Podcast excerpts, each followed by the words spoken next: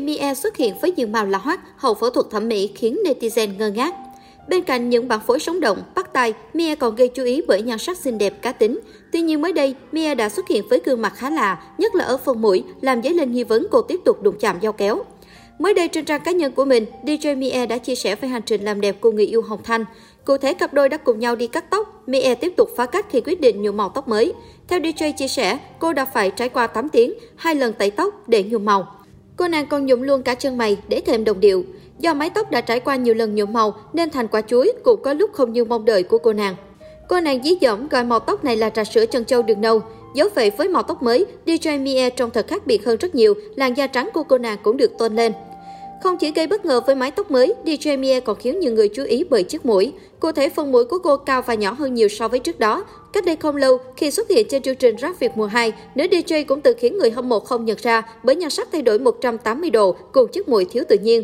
Trước sự xôn xao của dư luận, nữ DJ thẳng thắn thừa nhận rằng cô đã sửa mũi một thời gian ngắn trước khi ghi hình vòng đối đầu của Rap Việt. Do còn mới nên mũi của cô nàng có chút sưng, nhưng hiện tại tất cả đã ổn. Trải qua cuộc trùng tu nhan sắc, hình ảnh hiện tại của mia nhận được nhiều lời khen ngợi từ khán giả. Người hâm mộ cho rằng sau khi sửa mũi và nhuộm tóc, nữ DJ mang vẻ đẹp khá tây, nhan sắc ngày càng lên hương. Tuy nhiên nhiều người cũng tỏ ra khá bất ngờ vì sự thay đổi của Mia. Hình như chị mới làm mũi lại, xin quá xin luôn. Mia nay nhìn khác quá vậy, nhưng trông xinh hơn trước rất nhiều. Chị Mia nhìn rất tây, xin hết phần thiên hạ.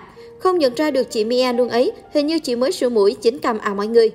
Không chỉ có nhan sắc ngày càng lên hương, phong cách thời trang của cô nàng dạo gần đây cũng gây nhiều chú ý. Bạn gái Hồng Thanh ưa chuộng những trang phục quyến rũ cá tính hơn.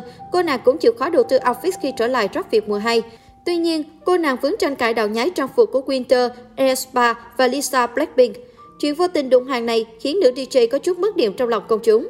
Bỏ qua nhiều lùm xùm không hay, không thể phủ nhận rằng nhan sắc của Mia ngày càng thăng hạng. Mặc dù ban đầu có chút khác lạ do sự làm dụng cho kéo, nhưng hiện tại Mia đã trở nên tự nhiên và xinh đẹp hơn trước rất nhiều. DJ Mia tên thật là Trương Tiểu My, từng có quá khứ tuổi thơ lớn lên trong gia đình cơ cực vì mẹ mất sớm. Đến khi học cấp 3, bố Mia đã quy y cửa Phật và cũng qua đời ngay khi con gái vừa lên đại học. Vì vậy, cô gái nhỏ này đã một mình vào thành phố Hồ Chí Minh tự lập để học tập và làm việc. Ngoài vai trò là DJ, Mie còn được biết đến là người yêu của Hồng Thanh.